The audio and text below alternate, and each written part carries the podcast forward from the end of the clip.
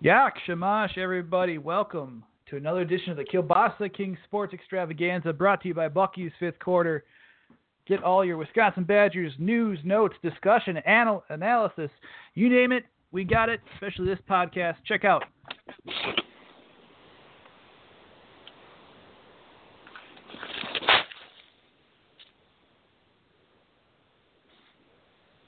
Hello? Hello?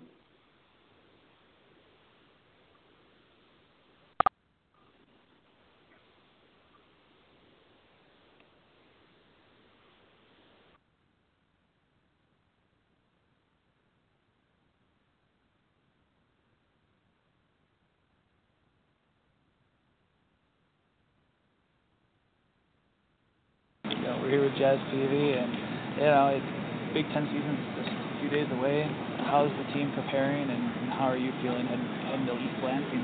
Uh, the team's preparing with a lot of energy. Uh, I feel like that's definitely want to be one of the main focuses uh, for this team this week because uh, last week that was I feel like that was the story for us. We didn't come out with energy, and we've seen how that affected us. But when we do come out with energy, we saw how things can change and things like that. So for me preparing for this game, I feel like it's just bringing that energy and uh, kicking everything up a notch because it's it's Big Ten season now, and things are going to start getting really serious. And especially playing away, we got to really lock in. When it, you and Rob formed a, a great tandem, and last year you emerged, and receivers really stepped up. Uh, you know, last year too. What do you guys feel, especially what do you guys see out of that Michigan State secondary, uh, and hoping to exploit? Uh, they got a really sound group. We know that. We know they got a physical group. They got a they got a group that's always going to be where they need to be. You know, the, very rarely do they get busted coverages and things like that. So we just got to make sure we're on with our technique, and uh, we're going to have to win those one-on-ones, as our coaches keep telling us. It's going to be a, it's going to be one of those close games like that. Uh, every every uh, pass is going to be a contested ca- catch and things like that. So we just got to make sure we look everything and finish plays. Talking about that too, I noticed, especially this season, just you seeing the hands and making the catches, hands and making those contested grabs. How much work does that go into? I mean, obviously you have the jugs machine, but what have you worked on to, to improve, you know, just in, in group in general to improve on catching and, and work on that aspect? I mean, that's that's practice for us. I mean, for me specifically, that's that's practice for me every day. Uh, any catch or any pass that's thrown my way, uh, whether it's contested or not, I just got to make sure I look those in, and those are my my practice reps. I just try to put myself in, as our coaches tell us, put yourself in that game situation and stuff like that. So that's what I try to do. So when I'm in those moments in the game, it, it all just feels like practice to me. So I feel like that's been the biggest thing to help me uh, start doing things like that. What do you remember? I mean, the big in 2011. I know that the Badgers played Michigan State here in 2012, but 2011, the the Jeff Duckworth catch.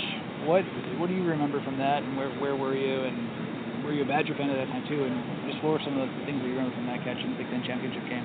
Uh, I remember I've always been a Badger fan, so I know I was rooting for the Badgers, of course. Uh, where I was, it's probably at home watching the game, and that Jeff Duckworth catch is the one thing I do remember from that game for sure. And uh, yeah, our co- uh, I remember our coaches was showing us that play and things like that, and uh, we, we're still watching film on from that game uh, now, uh, just learning more and more things because we know Michigan State. Uh, for the DB's coach has been there for 10 years, I believe we've been told. So nothing's changed with them. So we can watch film years back and still be seeing the same things now. So I feel like that's been a really helpful thing. And uh, just uh, has he said anything? I know he's a GA here. Has he said anything really about the game or the rivalry? I mean, the rivalry. They guys haven't necessarily played for a while, but just has he mentioned anything? Uh, he's let us know uh, the history, the history of this game. The coaches keep harping on that. Uh, uh, this, the history of this game goes uh, way back. Uh, it's always a long, hard-fought game. It's always a physical game. It always comes down to the last possession and things like that. So we know we're going to have to be locked in all four quarters and overtime if need be. So it's just going to be one of those games. I know that there's been talk with the quarterbacks and then also kind of just uh, splitting reps. They're, they're talking earlier, and maybe Alex might let something slip. But in terms of just how they, um, is it different to catch a? I asked Troy this too. Is it different to catch a left-handed throw from a right-handed throw? Is there any? Absolutely not. It looks different uh, for sure, just because it has a lefty spin and it might have a different angle to it and something like that. But catching it wise, it's it's all the same. And uh, Welcome back, guys. Apologies for the technical difficulties. Skype and technology and a computer did not mix for a period of time. This is Jay Kokorowski. That was Jazz Peavy. Got a chance to talk with the Kenosha native on Tuesday. That was before the news of Alex Hornibrook being officially named starter. That happened last night via Facebook Live and Badger Breakdown, which is one of the shows for the Wisconsin Badgers on their Facebook account. So, uh, again, thanks for uh, keeping with us. Uh, we got the Polish Rifles Scott key here, and, and, before we we're going to dive into the Packers first and into our big topic here tonight. Uh, real quick news for those that don't know: the Wisconsin Badgers did announce uh, via their injury report. Junior kicker Rafael Gaglianone is out with a back injury, and per comments from Paul Chryst, I was there earlier this uh, earlier today. He uh, will. Uh, you're looking at the fact that they will replace Gaglianone with Andrew Endicott, uh, who's norm- normally been a kickoff specialist. He lost the job this year to PJ Rosowski, but you're now looking at a kicker that has never ki- never uh, kicked a field goal or PAT at Wisconsin uh, in his collegiate career. Uh, now having to go to East Lansing and take care of duties there, and and then you also have Jon Dietzen, left guard, out. That offensive line's thin. Micah Kapoi is questionable, so a walk on. Brett Connors could get that opportunity. He's known as the jack of all trades uh, in terms of backing up people. So, uh, quite the calamity of injuries, a lot of unknowns. You still don't know about Corey Clement uh, and Taiwan Deal, each who have leg injuries. Uh, and those, uh, Paul Chryst is a little bit more, I guess you could say, optimistic, but still up in the air. Both are still questionable. Uh, and, and, a lot of uncertainty heading to East Lansing, but the Badgers are still 3 0. We'll talk about that after talking about the Packers now. And Scott, you know, this is a, a rough. It was a rough week for the offense for Wisconsin, uh, for Green Bay, I should say. But you know, it, Aaron Rodgers, who seems to be Superman on the field, definitely not uh, on Sunday and yesterday, taking some, you know, kind of not necessarily I would say lashing out, but uh, just uh, telling the media about that, critiquing and analyzing that they don't pay attention to it.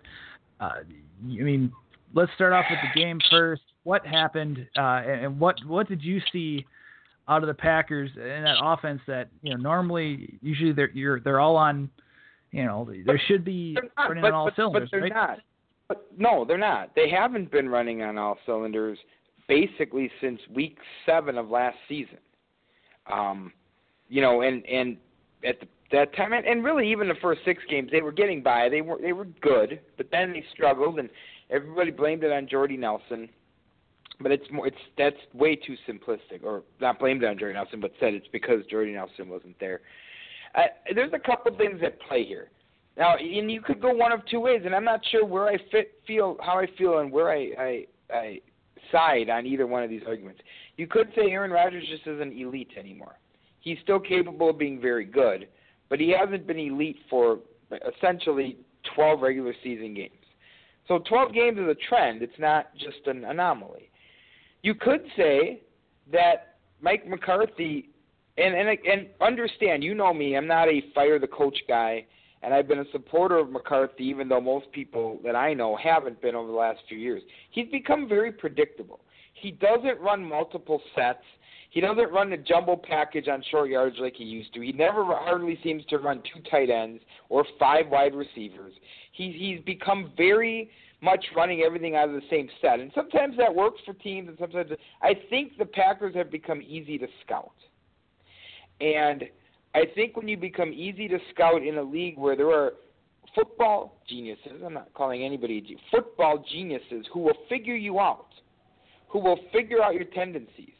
I think that there were times earlier in career, in middle of his career, where I felt like Mike McCarthy could outcoach just about anybody, and now I've become uh, more inclined to believe that he is easily outcoached.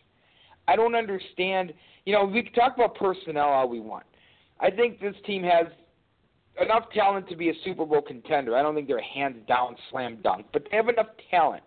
But no matter what you have with that talent, okay, if you're lining them up the same way and you become predictable in the sets and you become predictable in the things you do, you're going to get figured out. And you're going to get figured out when you have a top of the line defense like Minnesota is.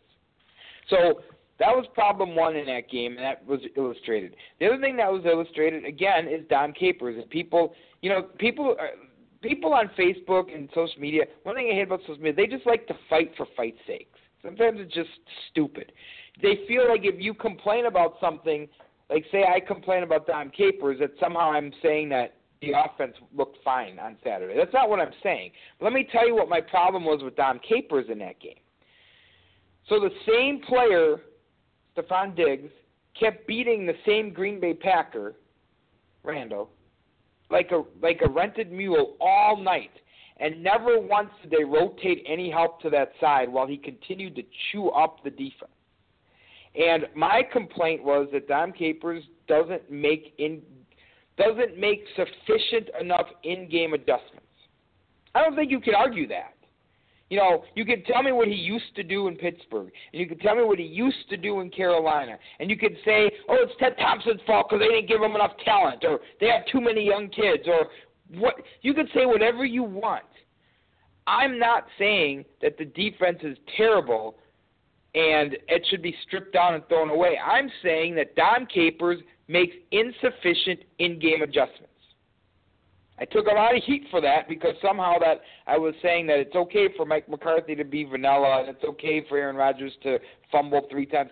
Again, people like to be stupid on the internet, and and I think the internet has made us worse at listening and reading and comprehending than ever before, because you pick out two words and you're ready to argue about it. But I think so defensively, bad adjustments. Offensively, pro, pro, uh, just too much predictiveness. You're too predictable. So that's what happened in that game. That game was the Packers to win. It was theirs to win with Peterson being out. They did a nice job stuffing the run. One player, two, I guess, because you got to give Sam Bradford credit for picking up the offense quick enough. But he, but it was Bradford to Diggs all night to move the chains, and even then, they only scored 17 points.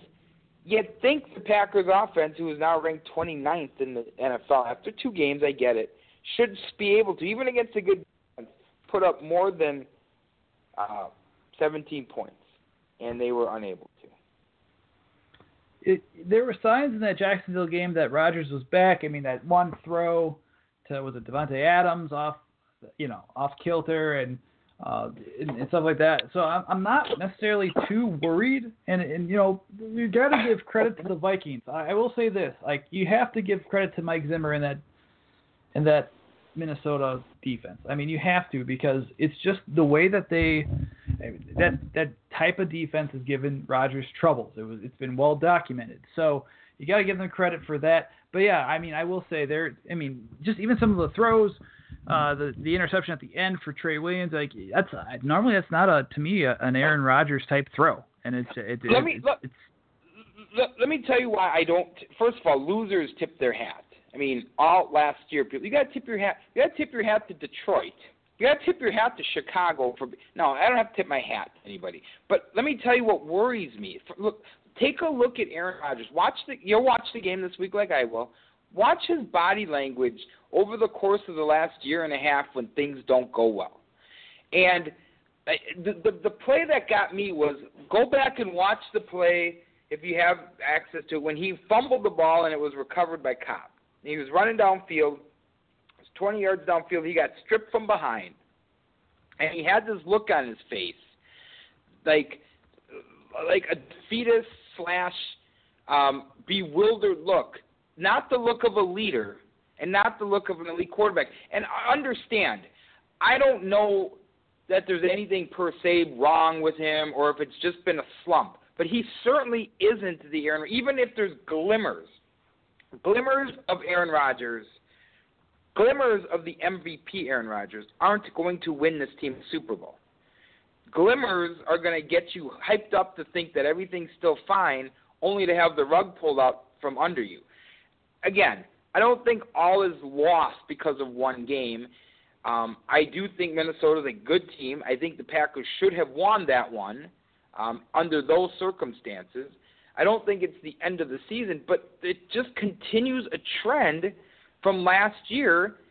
And but but now let me shift gears a little bit because the other thing I don't like are people are killing Aaron Rodgers for his press conference yesterday and Mike McCarthy for quote not calling out his quarterback. Jake, who in the hell calls out their quarterback? You you can hate Mike McCarthy for many reasons. It's your choice. But if you hate him because he didn't call out his quarterback, who does? What NFL coach thinks it's good for the locker room and the psyche of his team to call out his quarterback in a press conference? Um, no one. That wouldn't be productive. Right. right. So when I'm listening to this, I, I, I was stuck in traffic. I had a meeting, a long meeting, and I was driving back, and I was listening to sports radio here in Milwaukee, and that's what people were mad about. Some of, um, again, there's plenty of reasons to be mad at Mike McCarthy if you choose to. Like I said, I think he's predictable. I think he's losing the team because they're tired of his voice. That doesn't make him a bad coach. You know how it is. Some great coaches eventually just wear out their welcome, and Andy Reid was a great example. And he picked up the pieces and he's winning somewhere else. Okay, so I'm not saying Mike McCarthy's a bad coach. I don't like his play calling lately. I'm just saying it might be time to consider a change if the season doesn't play out the way Packer fans and the organization hope. But you can't be mad at him because he didn't bust toss his quarterback nor can you be mad at Aaron Rodgers for saying we. He didn't say we don't care. I know he he kind of alluded to. It. He's saying we look at things differently. It would be negative and counterproductive for us to read the newspaper and go, "Hey, um, Rob Demovsky says we should run this offense." I like Rob Demovsky. He's awesome, but he's not an offensive coordinator. Um, you know, I mean, everybody's entitled to their opinion, but you don't really expect any team in the NFL sits in their position meetings and goes, "Hey, uh, open up uh, the sports page and let's see what they think we should do to fix things." Do you think any team does that? Good or bad? Do you think uh, the Jacksonville Jaguars do it? Do you think the New England Patriots do it? Or do you think anybody in between? No, nobody does that. So again, people were mad today. Well, Aaron Rodgers says he doesn't care what the what the what the media and reporters and fans say. He can't. You can't especially sports talk radio fans, and I love them, and God bless them, but they're so up and down like the wind. Imagine every one of them thinks they're a general manager, and some of them are very smart, but they all have different opinions. You you can't just say, okay, you know, I, Kyle from Mequon says, you know, we should run more five receiver sets. So Kyle from right. He might be right, but no team's going to go, yeah, absolutely. Kyle Mequon's got it. What are his credentials? Like, come on. You can't be. You can be mad at a lot of things, but don't get yourself worked up over silliness like that. It just it doesn't make any sense, and and it's a counterproductive use of your time as a fan or a media member. Looking ahead now, you're looking at Green Bay, Detroit, noon kickoff at home, uh, and it's it's the you know Packers will be home at many. They're eight point uh, favorite right now, and uh, according to ESPN, their matchup predictor seventy nine point one percent. We'll see how about that, how that goes. Too high. They won't. too high. They will not. They will not. They, they won't cover that spread. They won't. Really? Even with, uh, I mean, look, t- I'm taking a look at their injury report right now, like eh, for the Lions. Uh, Ameer Abdullah out, by the way, IR. Uh, yeah, DeAndre Levy questionable. Eh, you know, so uh, Ezekiel, uh, you know, uh, Ansah for their D end, which was supposed to match up nicely with Bakhtiari. He's doubtful. Eric Ebron questionable, mm-hmm. and DeAndre, DeAndre Levy, the former Badger, uh, who is like the the heart of their, their, their the inside of their defense, questionable too. I mean, are you? I mean, you you still think that they're? I mean, you you think they're that not, they're, they're still going to be a close game? Yeah, they won't cover that spread. You know, they could win by four or five, something like that. But here's the thing that's going to hurt them. They will Detroit, even with Ansah out, they will get a pass rush on Green Bay. So we will get to see if Aaron Rodgers has overcome some of that stuff, or if he's still having some a little bit. I, again, I think it's self doubt a little bit. I do. I really do. And it has nothing to do with Olivia, and it has nothing to do with him not eating cheese. It has nothing to do with any of that. I think there's a little bit of self doubt over the last year, year and a half of him wondering if he's as good as he used to be. He's still good, but is he as good as he used to be? I think he thinks about that as well. But here's the thing: there will be some pass rush he still has to get in rhythm with Jordy Nelson. He could not. Jordy Nelson didn't get a lot of separation, but when he did, Rodgers couldn't find him. Rodgers couldn't hook up with him. So there's still some of that chemistry that might take a couple weeks to work out. There were no preseason snaps with those guys working together, and and getting some of that timing back. And and somebody said Jordy Nelson looks a little slow. Yeah, probably. It's probably going to be a few more weeks. It's been 13 months. And I know that we live in a day and age where the medical miracles are more plentiful than before, but it's still 13 months since a major reconstructive knee surgery. So yeah, he's probably not as fast as he was before the injury. He may never be. He likely will be, but it'll be a little bit yet before he's 100%. So let's relax on that too and saying, well, maybe he's not as good as he used to be, or maybe he just blew out his ACL and he's trying to make get himself back into shape. Nonetheless, those are the factors that will come up on Sunday. They're still working on that timing. And defensively, Stafford's. I know that they're not going to miss Abdullah because I think the running back that matters on that team is Theo Riddick. And the fact that he's a pass catching guy who can make matchup problems for those middle linebackers if he comes up the seam. I think they'll throw the ball around a lot with three decent receivers. They don't have a superstar, but Golden Tate's good. I like Jones, and Boldin's got a couple weeks left before his age starts to show up on him. So the timing is right for them to be able to put up some points against the Packers. Do I think Detroit can win this game? Yes. Do I think they will? No. Do I think they're going to get blown out? Absolutely not. The Packers haven't shown me in the last calendar year almost that they can blow anybody out. You remember last year, they lost some games they won some games that they needed either miracles at the end or you know close games that they should have been blowing people's doors off. And we kept, we have these conversations every week. Well, they should win this one by ten. No, they're not going to this week because they don't seem to have that in them that last year. They haven't proven that they have it in them this year yet either. So, can this be fixed? Sure. Is it going to get fixed this week? I think they're going to win, but I don't think it's going to be the laugher that everybody thinks and I think there's still some things that they need to work on and need to figure out. And uh, Detroit's one of those teams. I, I think that they have a better chance of blowing them out because of some of those injuries. But the key is going to be don't get any pass rush on on Aaron Rodgers. And I'd really love to see them use the middle and use two tight ends. It, you know, if something would happen and Mike McCarthy would change his his play calling a little bit and mix things up, this could end up being a blowout. But I don't think those changes are coming just yet. And if the changes do come at all, and maybe this is the one time it's good to have an early season bye week, a week four bye week, they might work on implementing some different things during the bye week. So that could help cure some of this, but it's not going to happen overnight. It's not going to happen this week. And the Packers are going to have to do enough to get a win and get into the bye week. get into the bye week and try to figure some of this out.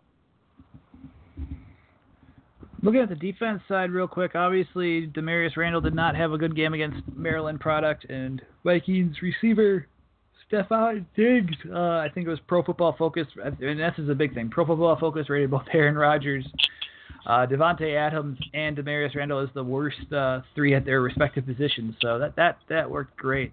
Uh, I guess in hindsight, the good thing, and that's if that's for the people that like the Pro Football Focus uh, look for for the advanced stats or the, or the which I mean here and there. I mean Rodgers is I don't I don't think Rodgers gets his due on Pro Football Focus enough, but you know no, and I don't think and I don't think those analytics work as well as they work in baseball.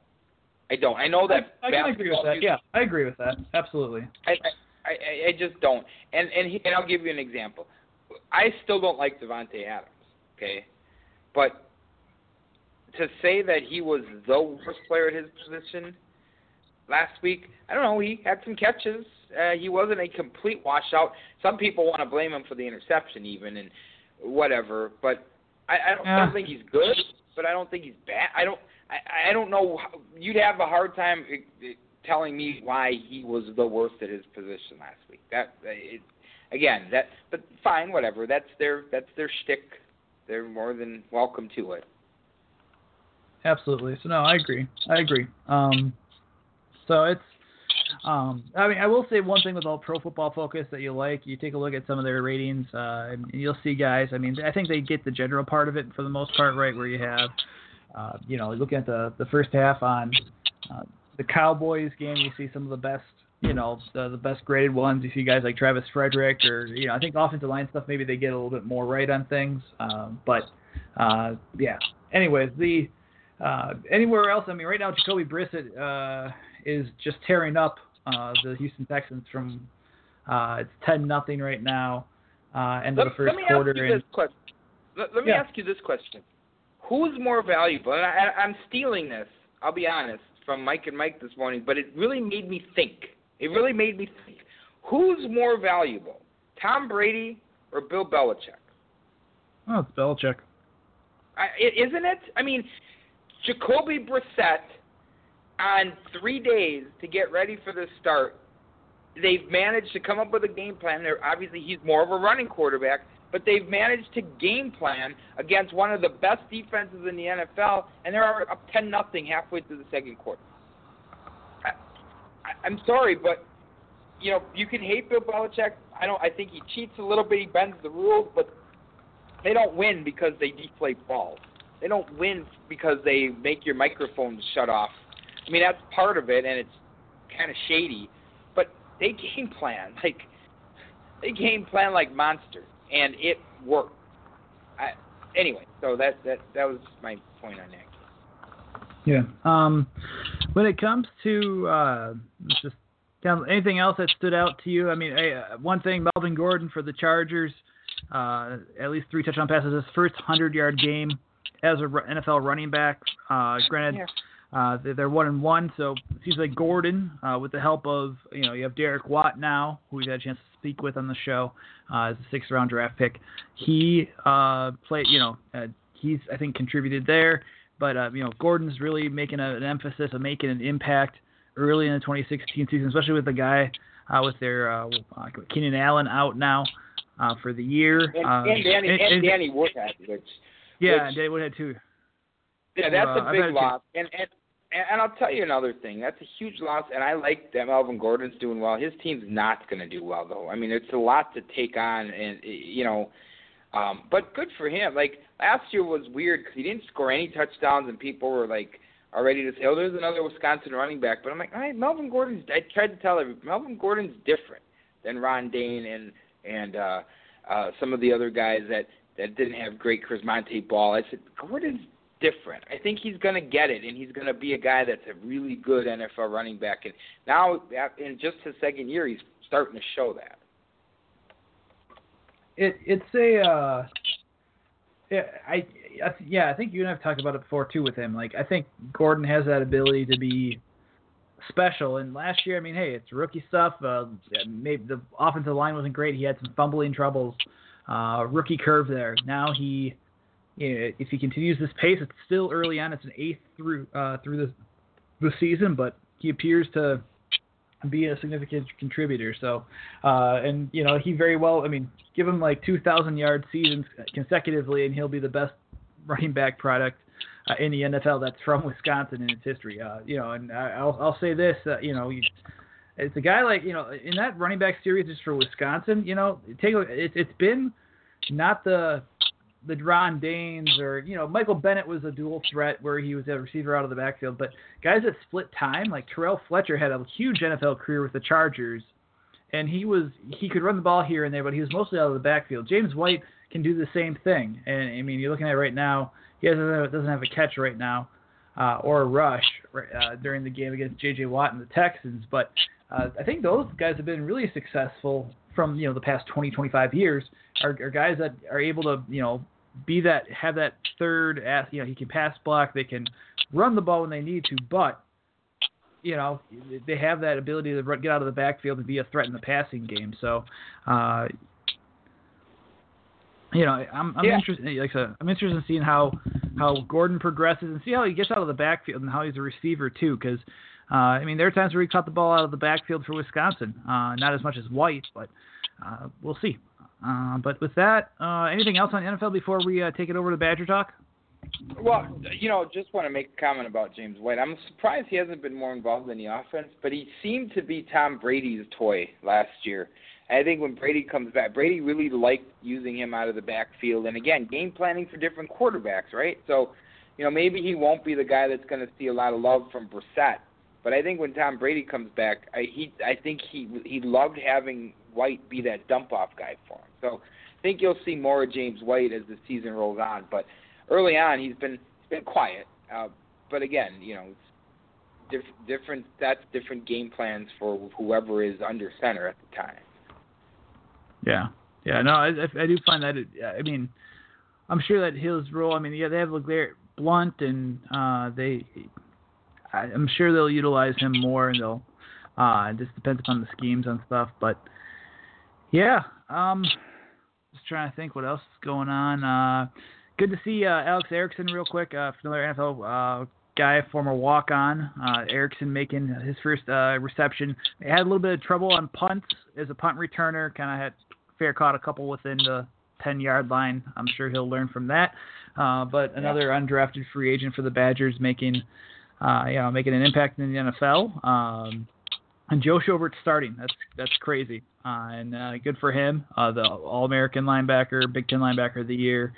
Uh, also featured, uh, you know, uh, got to interview him for the book too. So uh, good to see the Badgers uh, rolling there, and of course J.J. Watt getting the second half, coming back from the pup list with that back, and then the, the five groin tears, the five tears in his like uh, his core essentially, uh, and and on that. So it seems like JJ's back, uh, and his his younger brother TJ Scotty. Let me tell you, I, I think now that Wisconsin will see actually see maybe more of a pro style look and no just three step drops from those spread attacks this weekend. I think Watt and Vince Biegel could have a huge day. It, I'm sure they'll.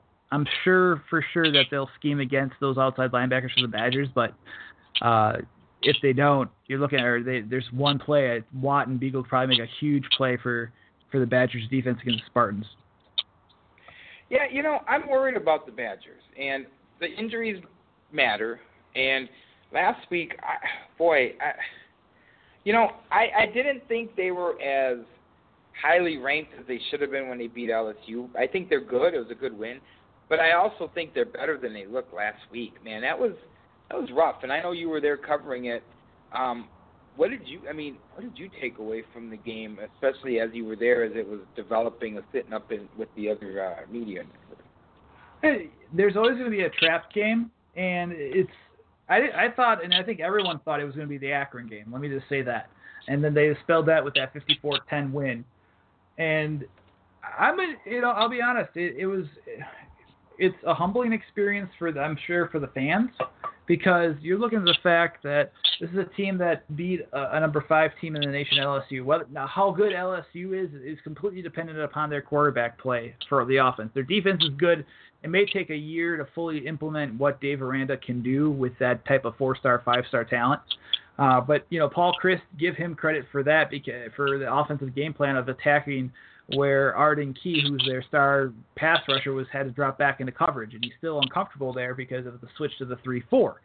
So you know, there's some game planning there that moved the ball down the field. Wisconsin could move the ball down the field on that LSU defense, uh, and so uh, and there are signs, good signs there. The defense held its own. It contained Fournette outside of two big runs, uh, a 30-yarder and a 19-yarder. But in Akron, they looked good. So I mean, the emotions were high. I mean, I predicted. Um, I did a, a quick show with Ben Worgull, our friend at BadgerNation.com, last week, quick for a quick spot, and I thought they'd win 68 to 10. I mean, you know, the, the players prepped well. Chris mentioned this. Uh, that the, the players prepped well. I mean, that entire week they were focused and whatnot. But sometimes you know you go onto the field and, and things happen, and it's I would say uh, you're looking at the fact that the defense held, but they're I mean you're facing injuries. You have it's not necessarily the linebackers because you have Jack Cichy and now T.J. Edwards is back, but even without him, Ryan Connelly was playing really well. Uh, the former walk-on from Eden Prairie, Minnesota, had seven tackles against LSU, including that big one on third down in the fourth quarter and that Fournette screen pass. But you know, so it, it, the front seven solid. There was a little bit of errors with, with the secondary uh, and and some mismatches and and just missed tackles, uh, which led to some big plays. I mean, they gave up, if I'm not mistaken, like was it 60, 40, and 38 yards. So three big plays over 35 yards on that secondary.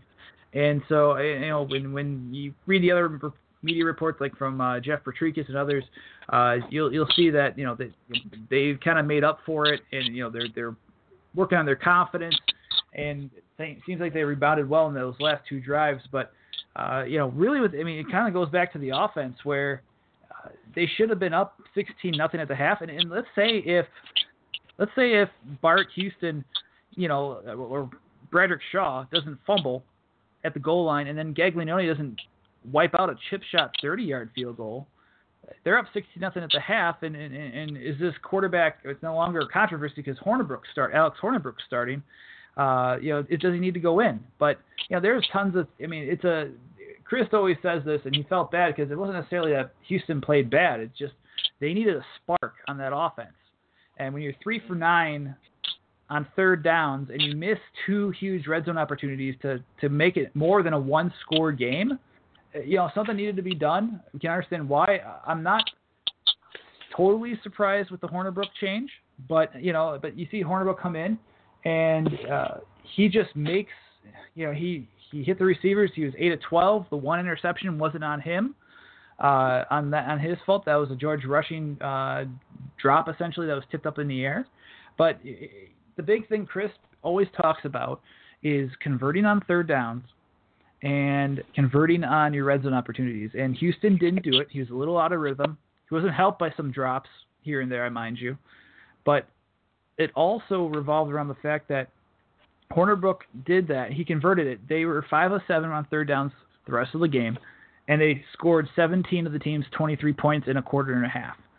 Uh, and and so, you know, it. I, I think now it'll be interesting to see. Obviously, Georgia State is not Michigan State, and so we will see how they do against Michigan State. But uh, I mean, it just goes to show you. And Michigan State, you know, granted they had a great win against Notre Dame last week, but they struggled against FCS opponent Furman.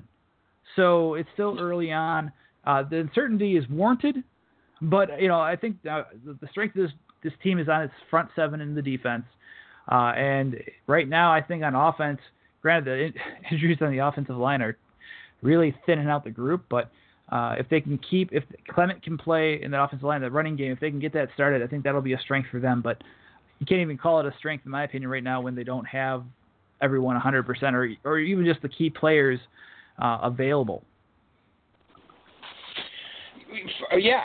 So again, though, now we're at the cusp of what becomes a, a little bit of a meat grinder schedule for them. Are they going to, you know, even if they were 100%, and even if everybody was healthy, everybody consensus of everybody we've talked to, fans, uh, opinion people that we really trust, things of that nature. We all felt the same way, right? We all felt this was going to be a rough part of their schedule, correct? So yeah, how how do they navigate through this, being shorthanded for this week for sure, and who knows how some of these will linger as they get into the the rest of these next four or five games. I mean, the the nice thing about it is that they have, and this is this is a very fortunate thing for them.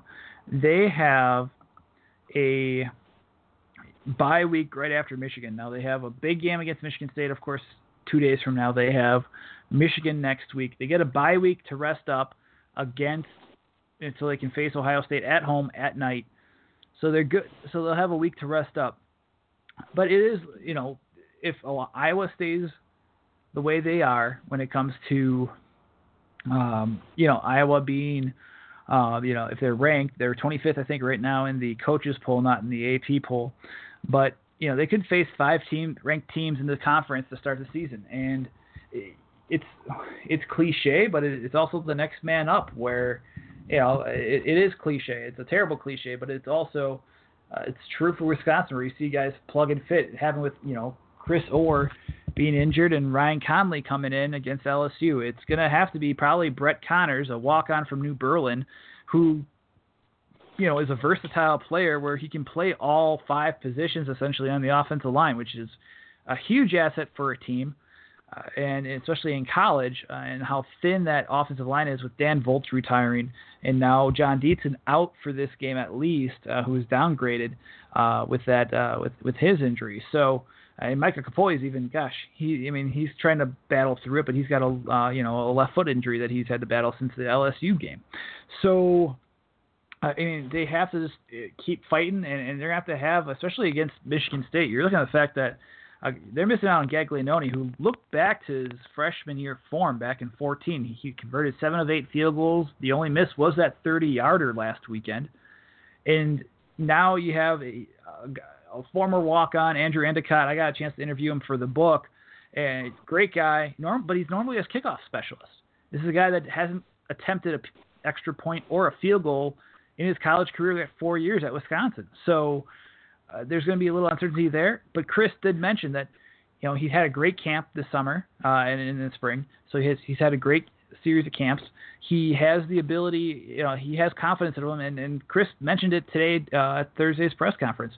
This team, uh, he wouldn't put out somebody that he wouldn't feel confident in, and so they seem pretty confident with the fact that uh, with Endicott now, obviously there will be situations where let's be honest, the you know the, the leg of Gaglianone is impressive, and that's what you know you've seen the 50 yarders, and he hit him accurately, and he hit him far and even longer than 50 yards. Endicott doesn't have the leg of one Rafael Gaglianone, so I mean there'll be some situations there that they've got to keep battling through, and, and you know Chris' team. I really feel that Chris, you know, I mean, he'll have his team prepared, and Michigan State probably, I mean, it, it's it's like looking in a mirror. But you know, they get more talent, I'd say, at Michigan State, but uh, with uh, you know, just maybe due to academics or just just the namesake too. But this team really, I think they'll become come ready to play, and it you know it's it you, they're in that mentality of the the one and zero. They they really are. They're in that mentality of get to the next game and then it's on to the next one. And they're trying to have that short memory and we'll we'll see how they go. I mean, the, the players aren't there's no lack of confidence there, but there's also a lot of respect for a team that you know on across the division from them. Uh, you know, it's almost like looking in the mirror. Yeah, I, I think there is uh, there is some of that, and and you did mention too Michigan State big win last week, uh, but then looking bad against Furman. Uh, so if you're predicting this game, are the Badgers going to win? Uh, the the big thing, and I I will say this: I am very. Uh, let me say I, it they definitely have a chance to win, and and they definitely do have a chance to win. That's without a doubt. Um, I will say though that uh, I just with the injuries, like if they were fully healthy, uh, which no team will be at this time of the year, uh, just because you're, you're heading to the midway point. There are three, there going to be four games in uh, in the next two weeks, or the next, yeah, uh, you know, you're looking at the next month is really the the meat grinder of the schedule, as you mentioned. But uh, you know, if if Clement was healthy, and let's say either Kapoi or Dietzen were fully healthy, uh, I'd say they'd have a shot uh, offensively put up more points. I'm a little, and especially with Gaglianone, I think this game's going to come down to special teams and field position. PJ Rosowski's done an amazing job as a kickoff specialist. 13, I did a spot on Bucky's fifth quarter. 13 of 19 kickoffs have been gone for touchbacks at 68, over 68 percent, and, and so the field position they haven't, they you know the opponents haven't started at you know 24 yard line. Um, that's their starting field position from doing some of the math. So uh, I think they're gonna have to, pin, you know, when they can't score, they're gonna have to pin Michigan State back. They have to contain a guy like R.J. Shelton, who has been used on end arounds. That ground game uh, with Scott, and I forgot the other running back for the Spartans, but um, I think the front seven can contain that that running attack. The only thing that's going to change is if they can contain Shelton on the outside on the edges, and also uh, they have a, a true freshman wide receiver who's really outstanding, and uh, you know it could be a deep threat. So you're gonna have to have guys like Sojourn Shelton, guys like Derrick Tindal really step up. Um, I just because of of the injuries, and you're looking at uh, yeah, I'm, I said with the injuries, and then dealing with um, just being at East Lansing. I think it's like a 17-14 game. I think it's maybe a 2017 game, Scotty. I think it's close. Uh, I think um, I think both teams will duke it out. I just think some maybe it comes down to a, a field goal that's missed, and uh, and it's nothing against uh, Endicott, but uh, as well because uh, he's a he's a great guy, a great kid. But I just I don't know like the the injuries mount up. Um, I think I wouldn't be surprised if they pull it off. This team is gritty. It's it's ready for a fight, and they always take each game seriously, one and one game at a time. But um, right now, I'd say probably 2017, uh, Michigan State. Okay, that sounds fair. I'm actually thinking uh, a little bit higher. Uh, I'm bigger spread, 24-17 Michigan State. Um, and I do think special teams and some of those other injuries will just be a little bit too much uh, at this point to overcome. Yeah, so no, it's uh, you know, talking about overcoming things. Uh, Milwaukee Bucks now, not even into their season, uh, not even into what their camp is it, dealing with Khris Middleton, and now out for a significant amount of time. Talking about six months with that hamstring tear. Yeah. What? I mean, with that team, like what? Like, even is it too late? To, is it too early to even talk about lottery? Is it? Is it you know, I mean, you know, they just traded for Michael Beasley, obviously from the Rockets, the journeyman. Well, I think was he was number two overall pick. I think in one of the dra- drafts. I mean, how, I mean, obviously it's a huge impact. He, people regard Middleton as their best player on that team. So well, it, uh, uh, uh, I don't. But here's the thing. I don't think it's too early to be thinking lottery. They were a lottery team last year with all three of those guys. Um, yes, they were going to improve a little bit, but what did they add? Jason Terry? Come on. You know, so could could I have seen them as a team that just missed the playoffs, even with everybody? Sure. Do they look like that team now? A hundred percent. You know, it's hard to replace 18. You don't. First of all, you don't try to replace 18 points with one guy. You might have to spread that out because they don't have that one guy. But it, there's still parts that they're missing on this team that make them a huge contender. And uh, yeah, so I, I think I, I think that they're going to struggle. So no, it's not too early to think that because I, like I said, I was thinking that already, and that was with everybody healthy. So I think Michael Carter Williams is an albatross, and he has to go. Um, they don't have a, a true point guard. Um, there's a few disjointed parts that you could have probably made up, knowing that you had that made up for, knowing you had a shooter uh, in a shooting guard spot locked up, and now you don't. It's going to be tough. It's it, it's going to be a tough year.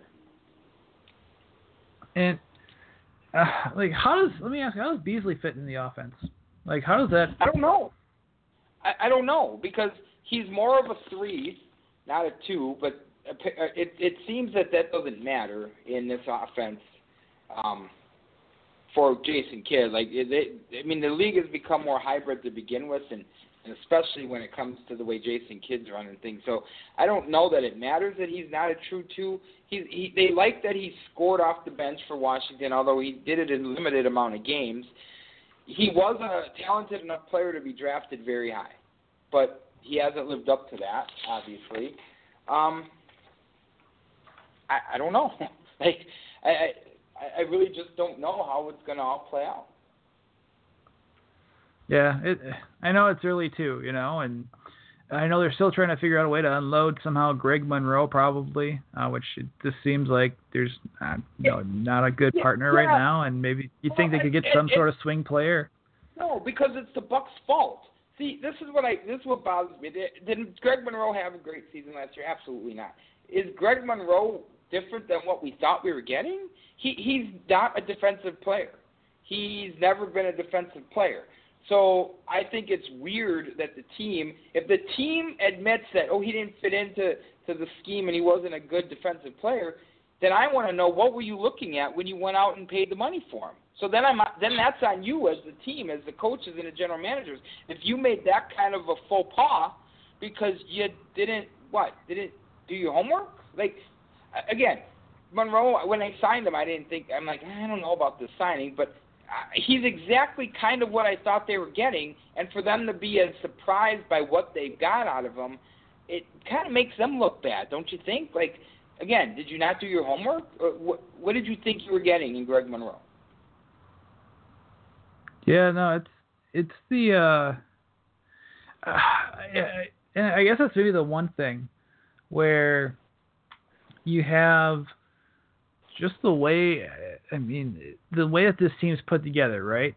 And I think that's maybe the one thing. You know, you have the how do I say yeah, I just they're they're built a certain way that made them look impressive that first year for Jason Kidd. A guy like you know Zaza Pachulia. You had guys, uh, you know, um, who's the other one? Uh, Dudley, right? Where uh, some veteran leadership there, and Grant Brandon Knight was great too. So I mean, there was they had the ability to do this uh, and and make a, you know, and kind of have that blend of youth plus the ability to, uh, you know, have that leadership and uh, you know there. Uh, it, Zaza was just, I think, a great compliment in that system, and now it's uh, it's not the case. You know, Monroe, this wasn't the fit, so I don't know what. Yeah, like you said, I don't know what they, what people thought or what. I mean, it was a, I think it's a huge signing. I think it was a huge signing to show that Milwaukee can be a place someone can go, but schematically, it just it looks like in hindsight it wasn't a good fit. Well, and, and and I made the comment. I said they devalued him. They did because they've been saying since mid-season that they can't wait to unload him. So that, they, then they're surprised that there aren't people beating down their door to give them fair value for him. Well, why would you? You basically have told everybody, yeah, we got to get him out of our system. Okay, well, then um, you're going to get him for peanuts. Uh, you, you know what I'm saying? Like, so again, that was another misstep by the organization. You know, to to to call him out and basically say, yeah, we can't wait to get rid of this dude. Okay, fine. But again, don't don't be surprised when people aren't. You know, that doesn't mean Greg.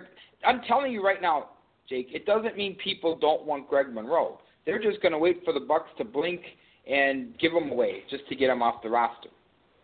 You know, so you know, as bad of a season as it's perceived he had last year and all that other stuff, people still would want Greg Monroe, but at their price, not at the Bucks price. Any other quick hitters we want to discuss before we uh, we wrap it up, brother? No, I'm looking forward to next week and getting a chance to talk some baseball playoffs. Uh, great wild card races in both the National League, which is a three-team race, and the American League, where it's a five-team race. Talk about some Badgers and hopefully a win, and see if the Packers can ma- find the magic bean to fix their woes. Absolutely, we'll talk. Yeah, we'll talk all things football. Uh, can the Badgers pull off that upset, and, and what they look ahead to then against Michigan and Jim Harbaugh? uh, and before their bye week, which I'm sure with all these injuries will be much needed for the players just to take some time off. Uh, but it happens all the time with college football, and before they hit Ohio State. So, uh, real quick too. Pre-sale, pre-orders for Walk On This Way, the ongoing legacy of the Wisconsin football walk-on tradition, is available right now. KCISports.com. It's KCI, KCI Sports.com. Uh, click on there. You can order. They do accept PayPal, uh, and you can order online, or you can call 1 800 697 3756. Once again, 1 800 697 3756. Uh, and it's. Uh, I hope you guys enjoy it. Uh, almost two years worth of work, and we uh, we have it together. It's it's being printed right now, and a lot of good buzz there from from current former players uh, and and just those that uh, we were able to interview. So um, make sure you guys check it out if you guys feel like it. It's a great holiday stocking stuffer. You know, it's always never too early to order that. Uh, and uh, thank you guys again, and, and, hopefully you guys enjoy. Yeah, and I've got uh, Florida trip coming up. I'll be in Florida next week when we talk. Leaving on Saturday mornings. Friday I have a wrestling match up at the Shack in Fond du Lac. Uh, kind of rhymes. It's kind of an interesting. Uh, nice. Shack. in Fond du Lac. There you go. So, uh, so that's what I got. So when we talk, it'll be my yearly uh, talk from Oceanside when we uh, when we get into it. So there you go. And I am jealous. Uh, I am jealous. I wish I could get down there, but I did tell my wife if we do somehow sell 10,000 copies of this book, uh, I will take her to Hawaii, and she cannot say any differently because that sounds like a lot of fun. But uh, but yeah, so no, other than that, you guys take care. You guys have a great weekend. Enjoy football being back. It's always fun to talk this time of the year. Uh, and uh, like I said, uh, make sure you guys follow us on Twitter at Kilbasa Kings WI, at JCocoB5Q, at Scott Wisniewski2, uh, and of course at B5Q. And Doza Bachinia, my friends. We'll see you next week. Accordion solo American Polka, played by Mr. John J. Kimmel, Edison Records.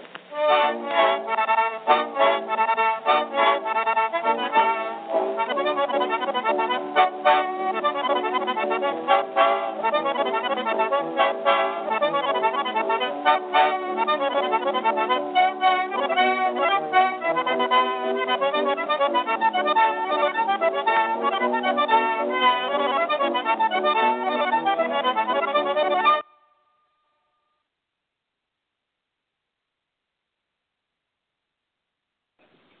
Sure.